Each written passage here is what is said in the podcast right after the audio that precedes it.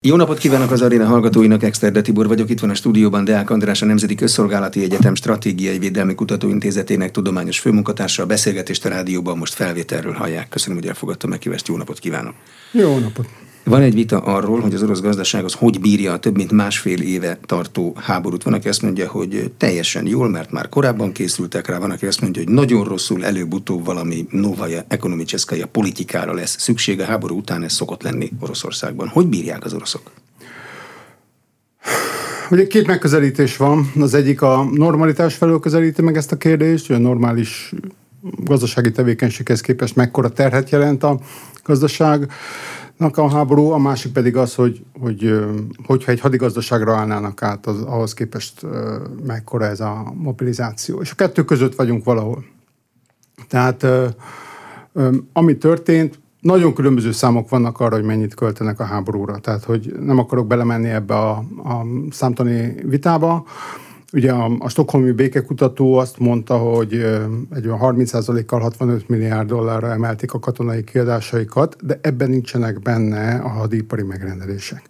Ha ezt hozzátesszük, akkor ilyen 100-120, esetleg 140 milliárd dollárig megy a háborúnak a teljes költsége, ami nem egy magas szám. Tehát ez a 2000 milliárd dolláros orosz nemzeti össztermékhez képest annak a 5-6, esetleg 7%-át jelenti. Nagyon szélsőséges vélemények szerint megyünk föl 10%-ig. Ez azt jelenti, hogy költségvetésileg ez egy deficites állapotot teremt, de nem egy nagy deficitet.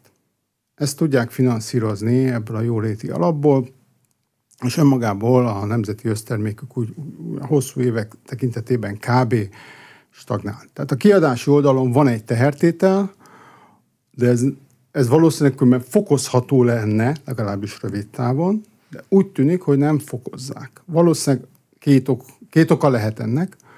Az egyik lehet az a vélemény, hogyha növelnék a háborús erőfeszítéseket, ez lehet mobilizáció, tehát behívnák még pár százezer oroszt, lehet a hadi kiadások és a hadi termelés további felpörgetése, akkor ahhoz a nyugat adekvát lépéseket társítana. Tehát hozzáemelni az ukránok támogatását. A másik véleménycsoport pedig az, hogy ezt belpolitikailag nem lehet megtenni.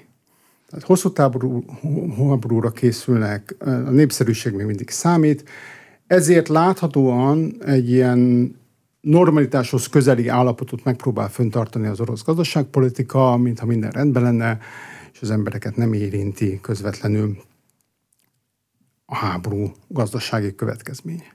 Ettől függetlenül mondjuk a gazdaságfejlesztési rovatokat, az állami költségvetésiket, tehát ami a, mondjuk a hivatalnokokra, meg a bürokráciára megy, itt nagyon komoly eh, visszavágások történtek, tehát láthatóan fogy a pénzük, előbb-utóbb el fog fogyni, és akkor lehet egy minőségi váltás. Bevételi oldalon, eh, bevételi oldalon úgy gondolom, hogy vannak veszteségeik, úgy itt főleg a szénhidrogénekről beszélünk, de ez nem egy drámai visszaesés. Tehát, hogyha mondjuk az Uralsz olajárat nézzük, ö, talán emlékezetes, hogy a nyersolaj ára a nyugati szankciók kapcsán bevezettünk egy ilyen 60 dolláros ö, limitet, szerint nem lehet annál drágában venni Uralsz olaj, olajat. Ez az év első felében különben ez alatt maradt az olajár. Pont már néztem, ide jövet 77 dolláron fut az Uralsz. Tehát ami történt, ez egy adaptív folyamat, Csökkentették némileg a termelést, gázban is, olajban is, de cserébe eh, kaptak egy magasabb árat. Tehát a szénhidrogén bevételeik szerintem úgy nagyjából rendben vannak.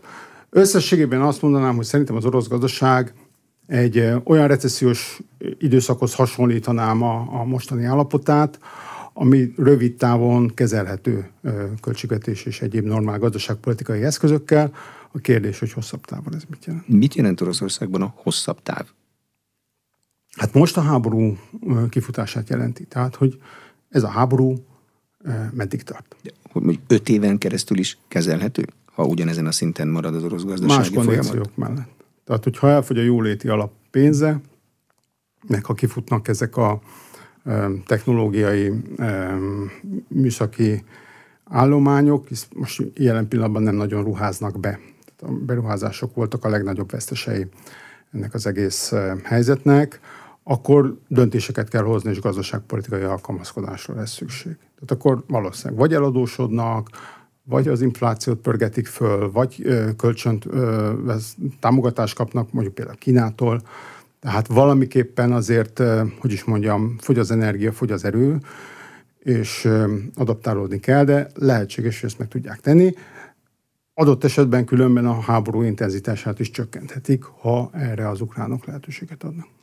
Mit tudnak Oroszországból másképpen exportálni, és mit tudnak másképpen importálni? Ha a szankciókat nézzük, akkor erre az megadja a választ? Vagy vannak kerülőutak? Hát attól függ mire. Tehát de egy, egy, egy ország magasan integrált a, a világgazdaságban, akkor ezek a szankciók, ezek gyilkos szankciók lennének. Magyarországot ugyanerre, ugyanezek a szankciók mellett pillanatokon belül tönkre menne, mert Magyarországban a, hiszem az export 80%-a az EU-ba megy, főleg multinacionális cégek állítják elő. És egy kicsi ország. Ehhez képest Oroszország azért a világgazdaság 4%-a, nem túlságosan mélyen integrált a világgazdaságba, tehát mondjuk a multinacionális cégek, vagy a nyugati cégek, hívjuk így, akkor aligatták a GDP 10%-át a, a, a, nemzetgazdasági termelésben, és alapvetően szénhidrogén exportőr. Szerintem ezzel a szettel, ezzel a, ezekkel a képességekkel ez a háború folytatható, folytatható valameddig. Nyilvánvalóan ennek lesznek gazdasági áldozatai. Ugye különbséget kell tenni bizonyos dolgok között, ha a szankciókat nézzük. Tehát ha a technológiai szankciókat nézzük, én sokszor elmondom, amiket szankcionálni lehet, az a folyamatosan nagy mennyiségben beszállított technológiai termék. Autógyártásban sebváltók, fékek, karosszérielemek, amelyeket multinacionális cégek hoznak be. Ezeknek egy része elveszett. Ezeket le kellett állítani, nem, nem, lehet megoldani logisztikailag se. Szintén problémát okozhat eh, egyedi, szofisztikált dolgoknak a beszerzése. Finomítói rendszerek például. Ott vannak gondok láthatóan. A, a gázszállításban, a kompresszorállomásokban, a turbináknál vannak gondok, mert ez egy nyugati termék, nagyon bonyolult, nem tudják az oroszok helyettesíteni adott esetben, és nem tudják karbantartani. Azokban az esetekben, ahol csak tízezer szám, vagy esetleg százezer szám kell valami, tudom én, drónokhoz optika, vagy mit tudom én, informatikai részek a rakétákba, ezekből pár tízezer kell. Ezeket simán be lehet hozni szürke importban, vagy helyettesíteni lehet. Tehát lehet találni valamit, ami talán nem olyan jó, de mégis tudja azt. Éppen ezért én elengedném azt a dolgot, hogy ezek ilyen gyilkos dolgok. A háború kicsit más, hogy lehet, hogy képességvesztés mellett, de folytatható a mostani technológiai szankciók mellett. Az oroszok például a gépjármű gyártásukban elszenvedett hiányokat tudják tolerálni, azért ma szoktunk hozzá, bár mi csak Moszkvát meg a nagyvárosokat látjuk, hogy ott azért nyugati autókkal járnak, át fognak állni saját gyártásra? Hát átállnak kínai gyártásra. Ez, Ugyanúgy, mint ez Európa. zajlik, ez zajlik, igen. Hát, gyorsabban, mint Európa szerintem. Tehát ugye az első év, az elején vagyunk ennek a dolognak, az első évben nem nagyon vettek autót, illetve hát aztán szépen kínai autókat kezdtek el importálni, nagyon szépen látszik, ugyan mobiltelefonoknál ugyanez, és uh, ugye nem vallják be, de hát tudom én, a, a, ladagyár, a régi ladagyár, ők azt mondják, hogy orosz autókat gyárt, de egyre inkább úgy tűnik, hogy ezek kínai licensz alapján gyártott autók. Tehát, hogy Szóval kínaiak beléptek ebbe a térbe. Hm. Számít, hogy az oroszok ezt elfogadják, vagy nem? Azért azt tanultuk róluk, hogy ők nagyon minőségérzékenyek, meg márkaérzékenyek. Jó lesz a kínai is? Hát ki, ki mennyire? Tehát úgy gondolom, hogy az oligarchák, meg a felső középosztály talán volt már érzékeny. Ott gondok is lesznek a mercedes éppen most volt valahol ilyen hír, hogy nem frissítik a szoftvereket, meglátjuk, hogy mi lesz. A köznép az, azt mondom, hogy az azt veszi, ami van. Nem lesz más. Ezt kell szeretni. A szürke import az milyen utakon jön, ha egyáltalán megválaszolható a kérdés, mennyivel attól szürke, hogy kevésbé látszik? Igen, vagy igen, tehát nem ellenőrizhető. Hát bárhogy jöhet. Tehát attól függ, hogy mennyire érzékeny árucikről van szó. Tehát a szankciókat ugye a világgazdaság mondjuk 40%-át adó nyugati országok vezették be. Tehát, hogy egy olyan árucikről van szó, amit mondjuk Amerikából kell beszerezni, és rajta van a szankciós listán, tehát nem lehetne, akkor megveszi valahol valaki nem Oroszországban, és eladja más áron, és erre vagy rájönnek, vagy nem jönnek rá a, az amerikai hatóságok. Amikor mondjuk olyan árucikkekről van szó, amit teszem azt Kínában le tudnak gyártani, azt egy az egyben direktbe be tudják hozni. Ha esetleg nem akarná a gyártó ezt eladni félvén attól, hogy valami retorzió éri a nyugat, nyugatról, akkor megteheti ezt kerülő úton. Hát millió egy e, megoldás van. Tehát közvetítő cégek, posztszovjet térségben, Kazak, Kirgizisztán, klasszikusan ilyen, de látjuk azt, hogy például a kínai export-import künkeradatok nagyon szépen mennek fölfelé. Hát így is, úgy is teljesen adott termékfüggő. Európába, a szankciókat elrendelő Európába. Ugyanezen az úton jönnek az orosz termékek, mondjuk a olaj meg a gáz. Tehát ha egy valakit sikerül közbeiktatni, aki nem részese a szankciós mechanizmusnak, akkor rendben van? Hát ez egy macska játék. Tehát igen, tehát van egy csomó ö, olyan megoldás, amivel a gáz nem annyira, mert az, hogy is mondjam, az nagyon infrastruktúra kötött. Cső kell hozzá. Cső kell hozzá, hanem akkor viszont cseppfolyósító, de a cseppfolyósítót, cseppfolyósított gázt is nehéz egyik hajóról áttenni a másikra. Bár biztos lehet, tehát az nem. De az olajat simán át lehet fejteni a tengeren az egyik hajóról a másikra. Eleve már, amikor megérkezik a Fekete-tengeri kikötőbe, akkor összekeveredik a kazakolajjal itt lehet, van mozgástér. És akkor ilyen esetekben mindig az történik, hogy a, a szabályozó, tehát az Európai Uniónak a, a jogalkotása megpróbálja ezeket a kiskapukat bezárni. A tízes szankciós csomag erről történt, e, e, e, tételesen ezt tette, tehát nem, nem új termékek szankcionálása került elő, hanem szigorítottak az eljárásrenden, és megpróbálják valamiképpen ezt szűkíteni kérdőjel. Én nem tudom pontosan, hogy ez uh, hogy történik és milyen út, módon. Úgy gondolom, hogy van ilyen tétel, hogy orosz olaj uh, Európában, uh, ami megkerül a szankciókat. De azt meg lehet bárhogy állapítani, hogy egy Unió, Európai Unió területén lévő molekula az honnan származik? Hogy orosz vagy kazak? Hát a szállítmánynak vannak olyan minőségi specifikumai, amelyek mondjuk, az, hogy is mondjam, új lenyomata van tehát, hogyha azt megvizsgálják, akkor azt tudják mondani, hogy ez, ez, ez, ez, ez pont olyan minőségi jegyekkel bír, mint az uh, orosz urász, teszem annyi, ennyi a nitrogén tartalma, annyi a kéntartalma, ennyire viszkóz.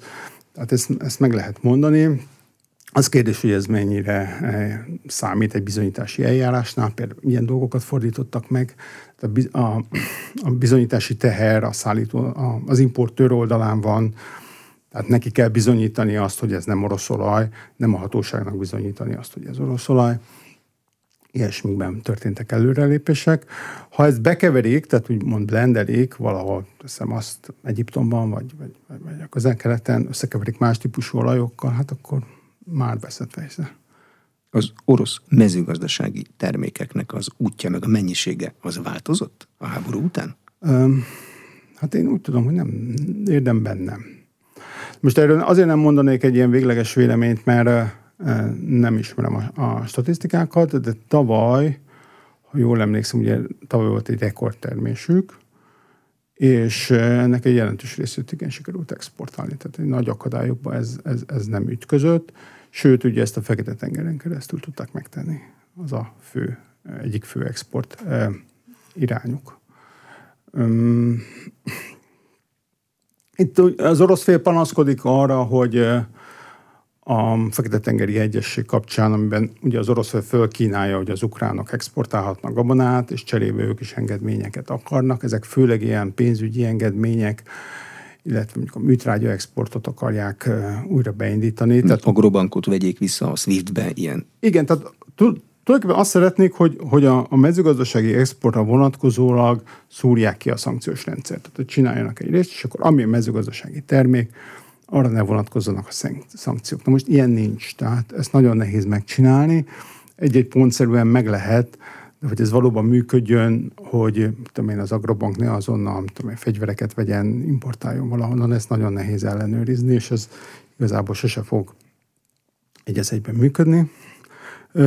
Erről van szó. Én úgy tudom, tudomásom szerint, hogy a, a bizonyos korlátozások persze történtek, de hogy a maga a nagy agrárexport, tehát a búza, gabona, kukorica exportjuk az megy. Az nyugatiak által Oroszországban hagyott üzemeknek, autógyárak, egyéb üzemek, azoknak mi a sorsa? Ott rohadnak és rozsdásodnak? Vagy gyártás folyik bennük, átvették az oroszok? Hát vegyes. Attól függ, hogy technológiai át tudják-e venni. Tehát van, amihez olyan szaktudás és támogatás kell, ami mellett ezt nem tudják megcsinálni. Van, amit pedig igen, eladnak. Például adott esetben ugye a kínaiaknak az autógyárat. Tehát, hogy ott azt át tudták adni. De hivatalosan, ami történt, hogy a kivonulás után készültek olyan listák az, az orosz kormányzatban, amelyek megmondták, hogy akkor bizonyos ipari és vállalati javakkal mit kell tenni. Volt olyan, például egy ruberért el kellett adni, és kaptak egy opciót arra, hogyha bizonyos időn belül visszatérnek, akkor visszakapják. Voltak olyan, az IKEA áruháznak azt hiszem, hogy az területeit, az, az raktárait, az például úgy, úgy, ahogy ott hagyták, és talán még mindig az IKEA tulajdonában vannak. Ez, ez elég vegyes. A helyzet az, hogy valóban az van, hogy ezeket a, ezeket a gyártósorokat úgy abban a formában nem tudják üzemeltetni a legtöbb esetben, hogyha nincsen import hozzá, és nincs ott az a multinacionális cég. Tehát nem igazán tud vele az orosz kormányzat mit csinálni. Egy részükkel, igen. Említette még a beszélgetés elején a kitermeléshez szükséges technológiát. Ez miért olyan bonyolult dolog? Az oroszok is jó régóta csinálnak kitermelést, meg jó régóta vannak szivattyúik. Nem másolták le, hogy hogy kell csinálni? A kínaiak leszokták ezt másolni. Hát itt is, itt is differenciálni kell. Tehát ami a kitermelést illeti, ott valóban az ilyen normál gáz és olajmezőket ki tudják termelni. Ami, de például orosz olajból azért ez egy érett termelő az orosz, tehát nagy új mezők nincsenek. Éppen ezért mélyebbre kell fúrni, és nehezebb, geológiailag nehezebb területeket kell elérni. Na most ehhez azért már néha-néha egyes pontokon kell a nyugati technológia. Nem meghatározó, de ahhoz, hogy föntartsák a termelésüket, új mezőket fúrjanak meg, ahhoz bizony szükség van nyugati alkatrészekre esetenként hogy mondjak egy ilyen klasszikus perspektívát, nagyon nagy reményeket fűztek a úgynevezett palaolajhoz. A, a világ egyik legnagyobb palaolaj formációja, a második legnagyobb, a Bazsanov mező az, az Oroszországban van. És ezt már a 14-es szankciós periódusban megtiltották az amerikaiak, hogy ilyen jellegű együttműködés legyen, míg az utána még valami volt, 22-ig. De az oroszok 17-ben azt mondták, hogy akkor megcsináljuk magunk. És 22-ig nem tudtak eljutni odáig, hogy ezt gazdaságosan tudják üzemeltetni. Hát próbálkoznak, de nem, ne, egyszerűen nem, nem, nem tudnak palaolaj termelést beindítani nagy volumenben. Ez a termelési oldal. És, és pár olyan pont van, amik már szovjet korszakban is ilyenek voltak különben, ahol egész egyszerűen nincs importkiváltás. Tehát mondjuk az egy, egyik említett a finomítói szektor, az, az, az nyugati technológia egy az egyben, tehát az idei finomítói karbantartási szezon Oroszországban valószínűleg hosszúra nyúlt, ellátási problémák voltak Oroszországon belül, nem tudtak elég terméket, olajterméket termelni, aminek az egyik oka lehetett valóban az, hogy már már a technológia csere nem volt biztosított. A másik kedvenc ilyen példám, ezek a, de az utolsó ex, nagy exportvezetékük, utolsó előtti nagy exportvezeték a török áramlat, minket is érint, turbina rendszere, az egy nagyon bonyolult turbina, nyugati, és nagyon mélyre, 1200 méterre le kell kompresszálni, le kell nyomni a földgázt, nagyon nagy nyomáson, azt például nem nagyon tudják javítani.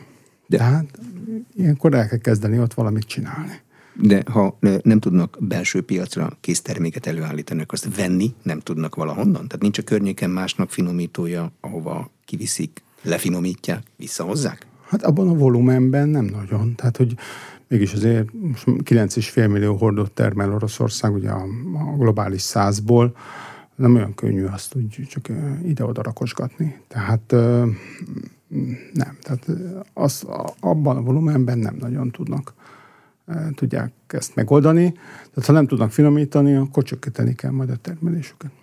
Milyen új üzleti partnereket szerzett Oroszország? Kínáról sokat beszélnek, de nem tudjuk, hogy ez igazi üzlete. Most Észak-Koreával tárgyalnak, de hát ők nincsenek egy súlycsoportban. Komoly üzleti partnerei lettek Oroszországnak a háború óta?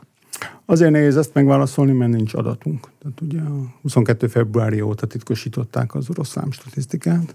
És a koreai statisztika nem feltétlenül irányadó? Azt, azt eleve, igen, azt, azt, azt eleve problémákba ütköztünk, tehát hogy az egyik nagy vesztessége ez volt. Vannak ígéretek, hogy majd visszaadnak belőle valamennyit. Például nincsen szénhidrogén statisztikám se.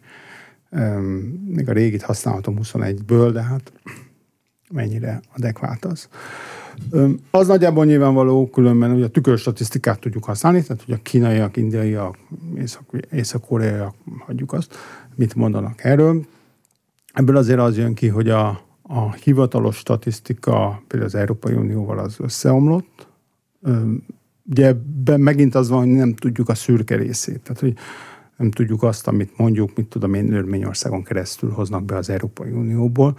Azt lehet látni, hogy bizonyos ilyen alternatív közvetítőknél Törökország például egy csomó olyan árukategória nagyon megúrott, amit a törökök nem állítanak elő és ezt exportálják Oroszországba, nyilván ezt behozzák az Unióból, és eladják az oroszoknak. De ami ilyen struktúrálisan igaz, tehát úgy gondolom, hogy ami, ami ilyen valódi kereskedelem, tehát nem szürke kereskedelem, az, az valóban az indiai, meg a kínai, az két nagy tétel. És hát gondolom Ázsia többi szereplőjével is vannak ilyen együttműködések. Ez egy olyan folyamat, ami elindult már 20 éve. Tehát a, a, majdnem, hogy paritás volt a háború előtt a csendes óceáni térség és az EU között az orosz külkereskedelemben. Importban például többet importáltak a távol-keletről, mint, mint az EU-ból. Ez egy ilyen meglepő adat, és az export is nagyon dinamikusan ment föl. Ebben volt most egy minőségugrás a háború után. Az orosz-török kapcsolatok, ezekben vannak statisztikák? Azért kérdezem, mert Törökország egy speciális viszonyt ápol Oroszországgal, közben meg a NATO tagja. Hát a török statisztika van. Működik? Tehát az, hát, az van benne. Ezt nem tőlem kérdezi, hogy a török statisztika mennyire megbízható. Megbízik a török statisztikában? Én megbíz... hát, ez egy unfair kérdés, mert, mert csak az Nincs van. más választás. Nincs más választás. Tehát, és, és hát igen, tehát vagy, vagy elveti az ember, azt mondja, hogy ez semmi, vagy használja azt. Tehát egy hitéleti kérdés, ezt tudjuk használni azért rendekre általában rávilágít. Tehát azt megmutatja elég jól, hogy nőtt vagy csökkent valami, mert ha torzis, akkor reméljük, hogy konzisztensen torzít. Tehát korábban is torzított, meg utána is. Ott van egy, egy, egy nagy ugrás, mint mondottam, volt ennek egy része szürke, tehát valószínűleg Törökországba is megy különböző exportcikk, hogy más nem mondjak, például szerintem földgázt viszonylag sokat exportál Oroszország Törökországba, amit aztán Törökország megpróbál eladni a Balkánon. Például, hogy mondjak egy ilyen tipikus dolgot, és fordítva is, tehát a törökök is exportálnak az oroszoknak. Biztos, hogy csak a Balkánon nem emlékszem pontosan az összeköttetésekre, de Németország azt mondja, hogy az ő orosz földgáz kitettségük erre, ennek az évnek az elejére az nullára csökkent. Ez azt jelenti, hogy oda orosz gáz biztosan nem megy?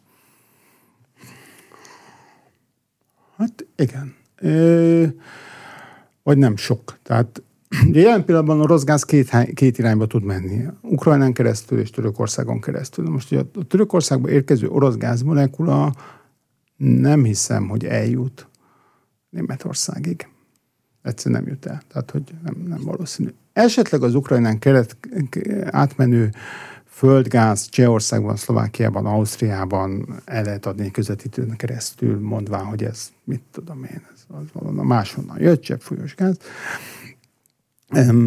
Meg nem is tiltja semmi. Ez nem lehet egy nagy volumen. Tehát azért a, a földgázipartban ugye az irányokat úgy nagyjából be tudjuk lőni. Ugye a másik megoldás az lenne, hogy cseppfolyós gázt vegyenek Oroszországból. Ez egy érdekes dolog, hogy az oroszok a csővezetékes exportjukat ugye, visszafogták, tehát ott volt úgymond szankció Európa ellen, de a cseppfolyós földgázukat nem. Ebből is látszik, hogy mennyire nem konzekvensek ők sem, és főleg a megugró árak miatt, amit ott az arktikus régióban termelnek földgázt, ezt a eredetileg Ázsiába szánták egy nagy részét, azt átirányították Európába. Adott esetben például folyós gázt akár vehetnek is Oroszországból. A németek, ha akarnak, de hát annak is nyoma van, tehát lehet látni, hogy ez a hajó honnan hova ment. A most is tapasztalható üzemanyagár drágulásnak milyen összetevői vannak? Mennyi benne a háború, mennyi benne a szezonalitás, meg még egyéb, amit itt mi tapasztalunk? Uh-huh. Már hogy a világban gondolom. Hát nyilván, a, világ. Globálisan. Mi csak, csak mi itt tapasztaljuk. Ja. Mindig egy nehéz kérdés, mert nehéz megmondani, hogy mi mozgatja az, a, a, az üzemanyagárakat. Tehát az egyik eleme szerintem az, hogy a, valóban az oroszok, amikor nagyjából látták, hogy szankciós politika lesz ellenük, amely szankciós politikának az volt a lényege, hogy ne csökkentsék a kitermelést, hanem kapjanak érte kevesebb pénzt, akkor úgy döntöttek, hogy a kitermelést fognak csökkenteni. Adekvát válasz. Ez egy adekvát válasz, tehát ez egy, ez egy nagyon okos adaptáció, főleg úgy, hogy, hogy valószínűleg logisztikai szűkületük van az exportban, hisz ezt most már nem Európába kell hozni, ahova az infrastruktúrájuk szól, hanem, hanem át kell vinni Kínába, meg Indiába. Ez hajók kellenek, egy csomó, csomó szűk keresztmetszet van ebben a dologban. Egy, ebben egy vita volt különben Oroszországban, hogy kellett csökkenteni, és ezt tulajdonképpen eldöntötte az uniós szakpolitika, tehát ebben mondjuk, hogy Igor Szecsinak egy ilyen meghatározó eleme volt a, az orosz olajpolitikának, és, és azt akarta, hogy ne csökkentsenek, a véleménye nem érvényesült ma már. És hogy, hogy, hogy hozzátegyem ezt, a szaudarábiaiakkal válvetve sikerült ezt a csökkentést végrehajtani, tehát az OPEC partnerek is melléjük álltak ebben az ügyben, és ők is csökkentettek. Miért álltak, miért álltak melléjük? Politikai jogból büntessük meg az Egyesült Államokat, meg a nyugati világot? Ez egy jó kérdés. Ö, azt hiszem, hogy a, a szaudiaknak eleve a költségvetési oldalon ez a 60 dolláros olajár már azért fájt. Tehát, hogy, hogy az ő céljuk azért ez a 100 dollár körüli olajár. Most a Brent ugye 90 dollár körül van. Tehát, hogy ők általában akartak szerintem egy e, olajár növekedést. Ez, ez fontos volt. És a legtöbb termelő egy ilyenre azt mondja, hogy hát persze miért ne legyen magasabb az olajár. A másik fontos szempont, hogy Oroszország későn érkezett az OPEC-hez, a kartelhez. 16-ban történt az, hogy az OPEC, amelynek úgy szűk 40%-a volt a világ olajtermelésében, ami már azért nem annyira meggyőző. Tehát azt már nehéz azért befolyásolni az olajárat. Már régóta akarta, hogy az oroszok csatlakozzanak, és akkor visszamennek megint 50% föl, és akkor az oroszok végül is beadták a derekukat, és több termelőt hoztak, tehát hozták a kazahokat, az azarieket magukkal, és egy OPEC plusz nevezetű rendszerben, de gyakorlatilag és tényszerűen csatlakoztak a, a kartelhez. Tehát nem formálisan ők külön döntenek, de gyakorlatilag azért összehangolt döntések vannak. Ez egy nagyon nagy érték a, a kartelnek. Az OPEC-nek eh, tennie kellett azért, hogy hosszú távon is Oroszország benne maradjon ebben az együttműködésben, és eh, hát ha most nem mutat hálát, akkor, akkor, akkor soha nem. Eh, ez, ez fontos volt. És igen, tehát azt hiszem, hogy volt benne egy pici revans is, nem feltétlenül világpolitikai, lehet, hogy az is, tehát azért itt a hasonló gyilkosság miatt voltak tüskék, azt hiszem, a szaudi vezetésben. De szélesebb körben az OPEC szélesebb körében is azért azt nem felejtették el, hogy az, az amerikai palaolaj forradalom idején, ami nagyon brutális növekedés volt. Tehát Amerika ma a világ legnagyobb olajtermelője most nem tudom megmondani a számot, de hát bőven 10 millió hordó fölött vannak, talán már 13-at is megjárták, négyről mentek föl másfél évtized alatt. Ebben Amerika semmiféle együttműködést nem tanúsította az OPEC iránt. Tehát semmi olyat nem tett, hogy visszafogja ezt a fajta növekedést. Az OPEC-nek helyet kellett csinálni az amerikaiaknak, és hát most lehetett revansot venni. Meddig tarthat az együttműködés? A háború tartamának ehhez bármi köze van, vagy ez olyan szilárd és annyira bevált, hogy ez most már így is marad? Azt hiszem ez az olajpiaci fundamentumokon is múlik, hogy mennyire lesz a kereslet, kínálat, hogy, hogy, hogy működik. Úgy gondolom, hogy ezek a tényezők, amelyeket említettem, ezek, eh, ezek érvényesülni fognak. A kérdés az, hogy lesz-e más eh, megfontolás.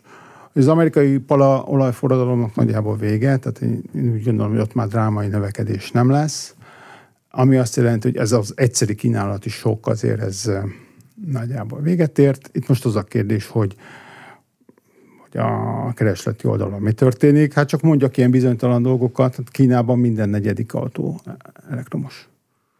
Hát ami azt jelenti, hogy az a, az a dolog, ami mondjuk a, a, az olajkeresleti oldalt meghatározta a távol-keleti autózás, ott azért dereng már valamiféle fenyegetés, hogy ez nem tart De a benzinesek meg a dízelesek drukkoljanak azért, hogy az elektromos autó forradalom hamar győzelemre menjen, mert olyan kicsi lesz a kereslet, hogy lemegy az ára, fillérekért fogok tankolni. Én már nem drukkolok, de, de reménykedhetnek, igen, ebben is, abban is. Tehát öm, reménykedhetnek abban, hogy, hogy véget ér a háború, és elkezdenek, elkezdenek termelni újra.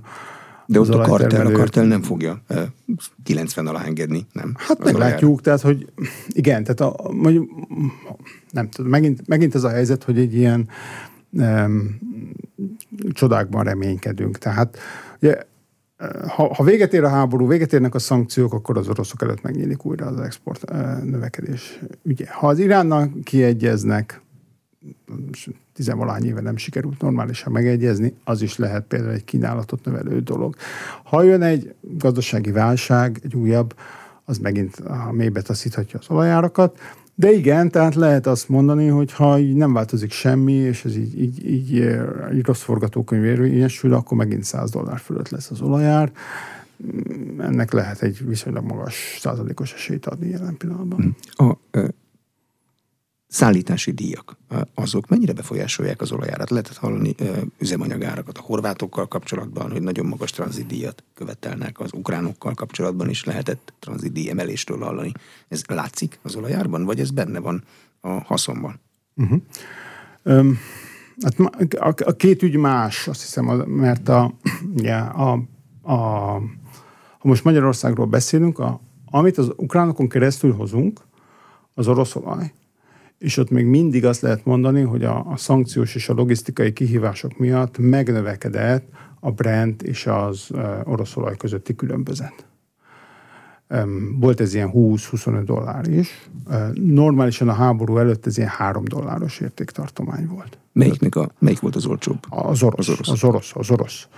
Tehát ma orosz olajat behozni még mindig nagyon jó üzlet, még akkor is, ha az ukránok növelték a tranzitdíjat, és folyamatosan növelik. Továbbá, ellentétben a horvát iránya, az ukránokra azért van valamennyi ráhatásunk, tekintettel arra, hogy Ukrajna háborúban áll, és nagyon nagy mennyiségű olajtermékre van szüksége. Ezt nem tudja akárhonnan behozni. A tengeren nem tudja behozni.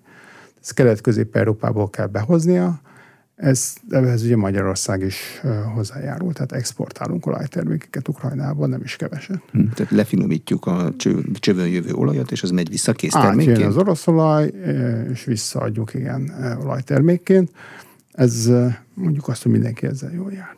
Az, a, a, horvát esetben, a horvát esetben, hát elvileg jöhet orosz olaj is, gyakorlatilag sok értelme ennek nincs. Tehát ott inkább fáj a tarifa emelés, ami nagyobb is különben, mint az ukrán, és ott nem nagyon tudunk rájuk hatni. Tehát erre azt szoktam mondani, hogy, hogy ugye ez egy nagyon komplex viszony, ami energetikában van a horvátokkal, ez egy elem, és hogy is mondjam, van egy ilyen kicsit revans jellegű annak, amit csinálnak. Reméljük, hogy csak revans, és nem, nem egy állandó helyzet, amiben egy ilyen monopól szituációt kihasznál az, a, horvát fél.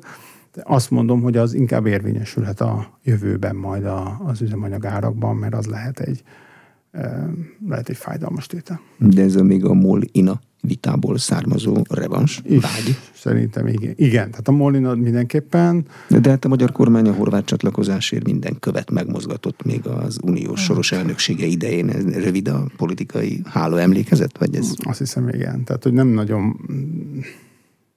Jó, Erről majd kérdezzem meg egy MOL eh, menedzsert, vagy, vagy egy kormányzati menedzsert, hogy ez hogy is van ez. Én úgy, úgy gondolom, hogy itt több, té, több ügy van nyitva, félig nyitva, amelyek nem rendeződtek, ez is egy, egyik ezeknek. Hm. A kereslet csökkenés, például gázban, ezt az Európai Unió elő is írta. Ez hogyan tudta befolyásolni az árakat? 15 okról beszéltünk a szankciós rendszer elején.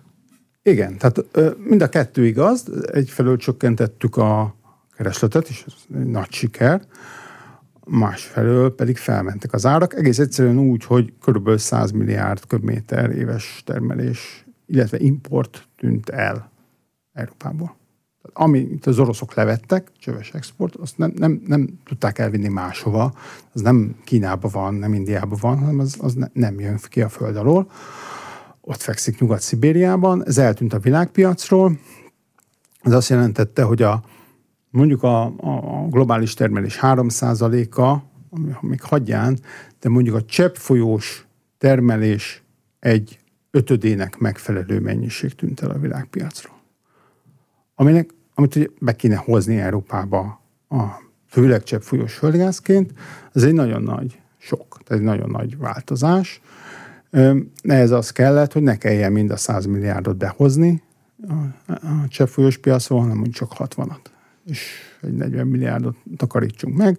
Hát ebben szerepet játszott a meleg tél, lehet gyújtani a gyertyát, hogy idén is meleg legyen a tél, de szerepet játszott valóban a, a, a visszafogás is. De miért kell gyertyát gyújtani? Hát a bizottsági elnök jelentése szerint az európai gáz tárolók töltöttsége az 90% környékén van, a magyar is nagyjából ott van, tehát betároltuk azt, amit a következő térre be kell tárolni. Jól állunk, nem? Megnyugodhatunk. Az nem fedi. Tehát európai szinten, Magyarországon speciál pont, de európai szinten nem fedi a, a betárolt mennyiség a, a téli szükségletet. Hát, akkor, hogyha hideg a tél? Hát, amúgy se. Amúgy se. Tehát a, a Magyarország azért van egy speciális helyzetben, meg Ausztria, meg Lettország, ez, ezen a hely, ezeken a helyeken nagyon magas a tárolói szint, be tudják tárolni a teljes éves fogyasztásuk 60-80 százalékát, Ausztriában. Azt hiszem, hogy Belgium az, ahol 3 százalékát tudják betárolni. Finnországban nincs gáztároló. Nincs olyan geológiai egység, amiben tárolni tudnának. Tehát a finn gázfelhasználást azt be kell vinni télen ugyanúgy, pedig Finországban azért tud hideg lenni, el kell látni folyamatosan. Éppen ezért a, önmagában a tárolói mennyiség nem elég, folyamatos importra van szükség, annak a mértéke az, ami változó. És van egy trend, ugye a globális felmelegedése párhuzamosan, miatt az európai telek egyre melegebbek, be lehet reménykedni, ugye mostani az nagyon meleg volt, még a trendenhez képest is meleg, de, de például Amerikában mínusz 40 fok volt.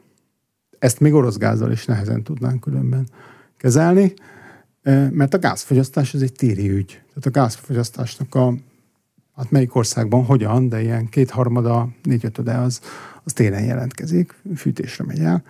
Tehát nagyon, nagyon meghatározó az, hogy télen milyen hideg van. Az látszik, hogy a gáz, az európai gáztárolók molekulái honnan vannak? Hát nagyjából importadataink vannak, hogy mennyi jön be különböző helyekről. És a tekintetben igen, tehát hogy valami elképzelésünk van molekuláris szinten. Hát e tekintetben ugye, ami gyakorlatilag történt, ez a 100 milliárd eltűnt az orosz csőből, durván, kicsit több, és cserébe volt termelés visszafogás, illetve ami jött, azt, azt csak folyos gázként hoztuk be, hát főleg Amerikában. De ha Amerikában nagyon hideg lesz a tél, akkor onnan fogunk tudni hozni? Vagy ez nem tudunk, ilyen összefüggés? Tudunk, tudunk hozni, mert Kérdés, hogy mennyiért? a palaolaj gáz mellett, vagy palaolaj forradalom mellett palagáz forradalmuk is volt, és ellentétben a palaolajjal ez még tart is. Tehát még tudják növelni a termelésüket, szinte végtelen. Tehát az, és nagyon kicsi, nagyon kicsi úgymond az export mennyiség a teljes termelésükhöz képest.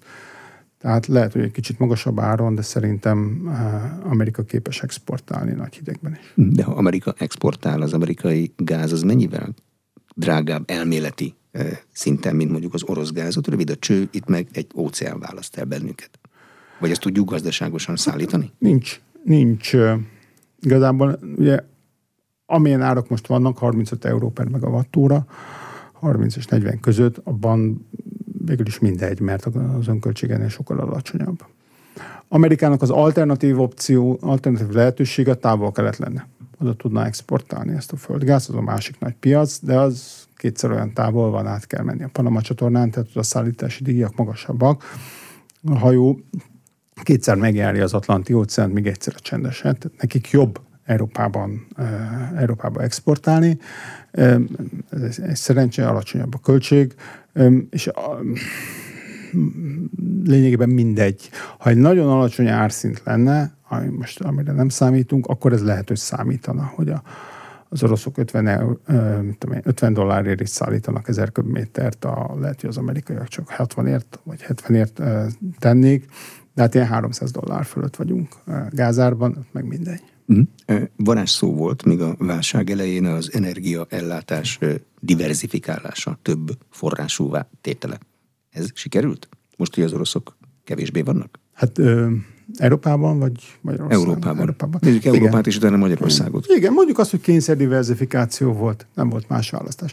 Az oroszok voltak, főleg Európának úgy mond a, mond a keleti felén, tehát az Elbán innen, az úgynevezett alapbeszállítóak tehát, hogy volt egy ilyen általános 35% körüli arány az orosz csöves beszállításban, ez most visszaesett tehát 10% alá, és mondjuk az Elbától keletre, leszámítva a lengyeleket, meg a baltiakat, akik elkezdtek diversifikálni már korábban, a gázszállításoknak 70-80, akár 90% a is orosz gáz volt. Ennek azért nagy részt vége, van pont ugye Magyarország, Szlovákia, Ausztria, Szerbia egy olyan helyszín, ahol még valamennyire tartja magát az orosz gáz, de ma a cseppfolyós piacokon van, vagyunk ráutalva. Ennek vannak, vannak előnyei és hátrányai. Öm, hát a, a, a, nem tudom melyikkel kezdjem, hát az előny az elég nyilvánvaló, tehát innentől kezdve ugye a, az oroszoknál a gázfegyver az kvázi nincs. A hátrány elég sokrétű. Egyrészt ugye ezek a hosszú távú szerződések, amiket az oroszok szerettek, ezek kikerültek az európai rendszerből. Ez azt jelenti, hogy nem egy ilyen hosszú távú megbízható ellátás van, hanem alkalmi vételek, amelyek jellemzően azért drágábbak és bizonytalanabbak. De mindkét fél számára bizonytalanok. Mindkét fél számára bizonytalanok, igen. Tehát ha nekünk nem kell, akkor a szállító, ha, ha ők nem tudnak szállítani, akkor a fogyasztó jár rosszul. E, éppen ezért e, én egy ilyen volatilisebb um, időszakra számítok. Régen mondjuk a hosszú távú szerződések azért úgy nagyjából az, az európai gázellátás 40-45 át adták, most ez 10 körül van. Ez probléma, és talán ezt növelni kellene. Talán nem vissza a 40 ig de, de Katarral, egyéb termelőkkel, amerikaiakkal, amerikaiak is különben, tehát hogy mindent elmondunk az amerikaiakra, de ők is a hosszú távú gázszerződéseket szeretik, tehát a hosszú táv alatt most a négy évnél többet értem. Ez, ez egy, azt hiszem, egy szempont. Szintén cseppfolyósított földgáz esetében versengeni kell majd a távol kelette. Ez nem egy jó hír, mert ott mégiscsak nagyobb a gazdasági növekedés, egy dinamikusabb területről van szó. Lehet bizonyos helyzetek, amikor ez előnyös, de összességében egy élesebb versenyt jelent. Az orosz csöves gáz az csak a miénk volt. Az oroszok csak ide tudták hozni, ezért volt egy, összességében volt egy erősebb alkupozíció. Nagyjából ezek azok, amelyek szerintem érdemes végig gondolni. Nyilván a cseppfolyósított földgázpiacokra való nagyobb ráutaltság egy más módus operandi, mint a korábbi. Hm. De a cső az marad, mert szemmel láthatóan mind a két háborúzó fél vigyáz, a, mondjuk az ukránán keresztüli csővezetékekre. Ha. Ezek vissza fognak állni, hogyha egyszer vége lesz a háborúnak? Az sem marad szerintem. Tehát ez, a, ez az egyik fő szempont, ami, ami nagyon kétséges, hogy mondjuk, mondjuk mondjuk azt, hogy középtávon. Tehát, hogy azt látjuk, hogy a lengyelek lezárták a csövet, ők nem fogják visszaállítani, ha csak valami csodat nem történik. Az, az északi áramlat nincs, az volt a legnagyobb irány. Fölrobbantották. Igen, azt nem fogják helyreállítani, ha csak nincs béke. Az ukránok már bejelentették, hogy ők a tranzit szerződésüket nem fogják meghosszabbítani. 24 végén jár le, ha jól gondolom. Nem tudom, hogy ott mi lesz. Ettől még ugye rövid távú szállításokat eszközölhetnek, de nem biztos. És ha ez így marad, akkor csak a török meg a kék áramlat marad exportirányként. Éppen ezért hiába lesz az oroszoknál termelés, és gondolják meg magukat, gondolhatnak úgy, hogy mi zártuk el, de most szeretnénk újra exportálni, nem lesz csők. Török áramlat, van egy török-magyar megállapodás egy bizonyos mennyiségről, a törökökön keresztüli e, magyar ellátástól. Ez milyen mennyiségre vonatkozhat? Hát, olyannyira van, hogy ez a hosszú távú szerződésünk, tehát ez a mondjuk 4,5 milliárd köbméter, ez durván a magyar fogyasztás fele. Tehát ha ez elveszik, már pedig ezzel ma már reálisan számolni kell. Bármi történhet a török áramlaton. Nem biztos, hogy történik, csak történhet. Akkor valamit tenni kell. Ez egy nagyon nagy tétel. Önmagában, hogyha az ukrán szállítás irányt lezárják, akkor ugye most a csúcshoz képest ugye nagyjából a 20%-ára esett a, az, az orosz olaj, a gázexport, akkor ez még egy 10%-ot veszteséget jelent. Tehát, hogy az egy tizede fog jönni majd a törökökön keresztül az EU-ba, ez nagyon kevés. Tehát ez, ez komoly gondokat jelenthet a, a jövőben. Ez is, én azt mondom, hogy bizonytalan. Éppen ezért egy megváltozott piaci helyzet van, egy megváltozott ellátás biztonsági helyzet van, nem tenném első helyre megbízhatóságban tovább, a továbbiakban az orosz gázt. Nem, nem, az, nem az oroszok miatt sem, de, de a helyzet miatt sem. Ezt alapvetően újra kell gondolni Magyarországon is. Az elmúlt egy órában Deák András a Nemzeti Közszolgálati Egyetem Stratégiai Védelmi Kutatóintézetének tudományos főmunkatársa volt az aréna vendége. A műsor elkészítésében Király István Dániel felelős szerkesztő és Módos Márton főszerkesztő vett részt. A beszélgetést a rádióban most felvételről hallották. Köszönöm a figyelmet, Exterde Tibor vagyok.